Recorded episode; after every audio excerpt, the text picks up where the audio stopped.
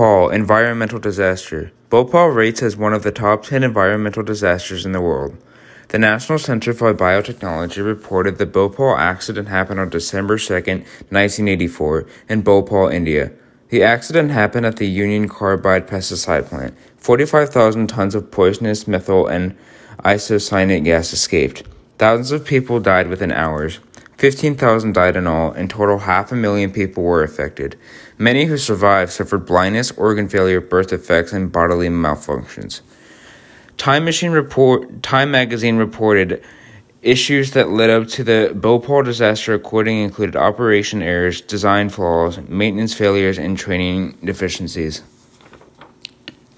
As a result of the Bhopal accident, Congress passed the Emergency Planning and Community Right to Know Act. As a result, if a similar accident ever happened again, hopefully the devastation would not be as bad.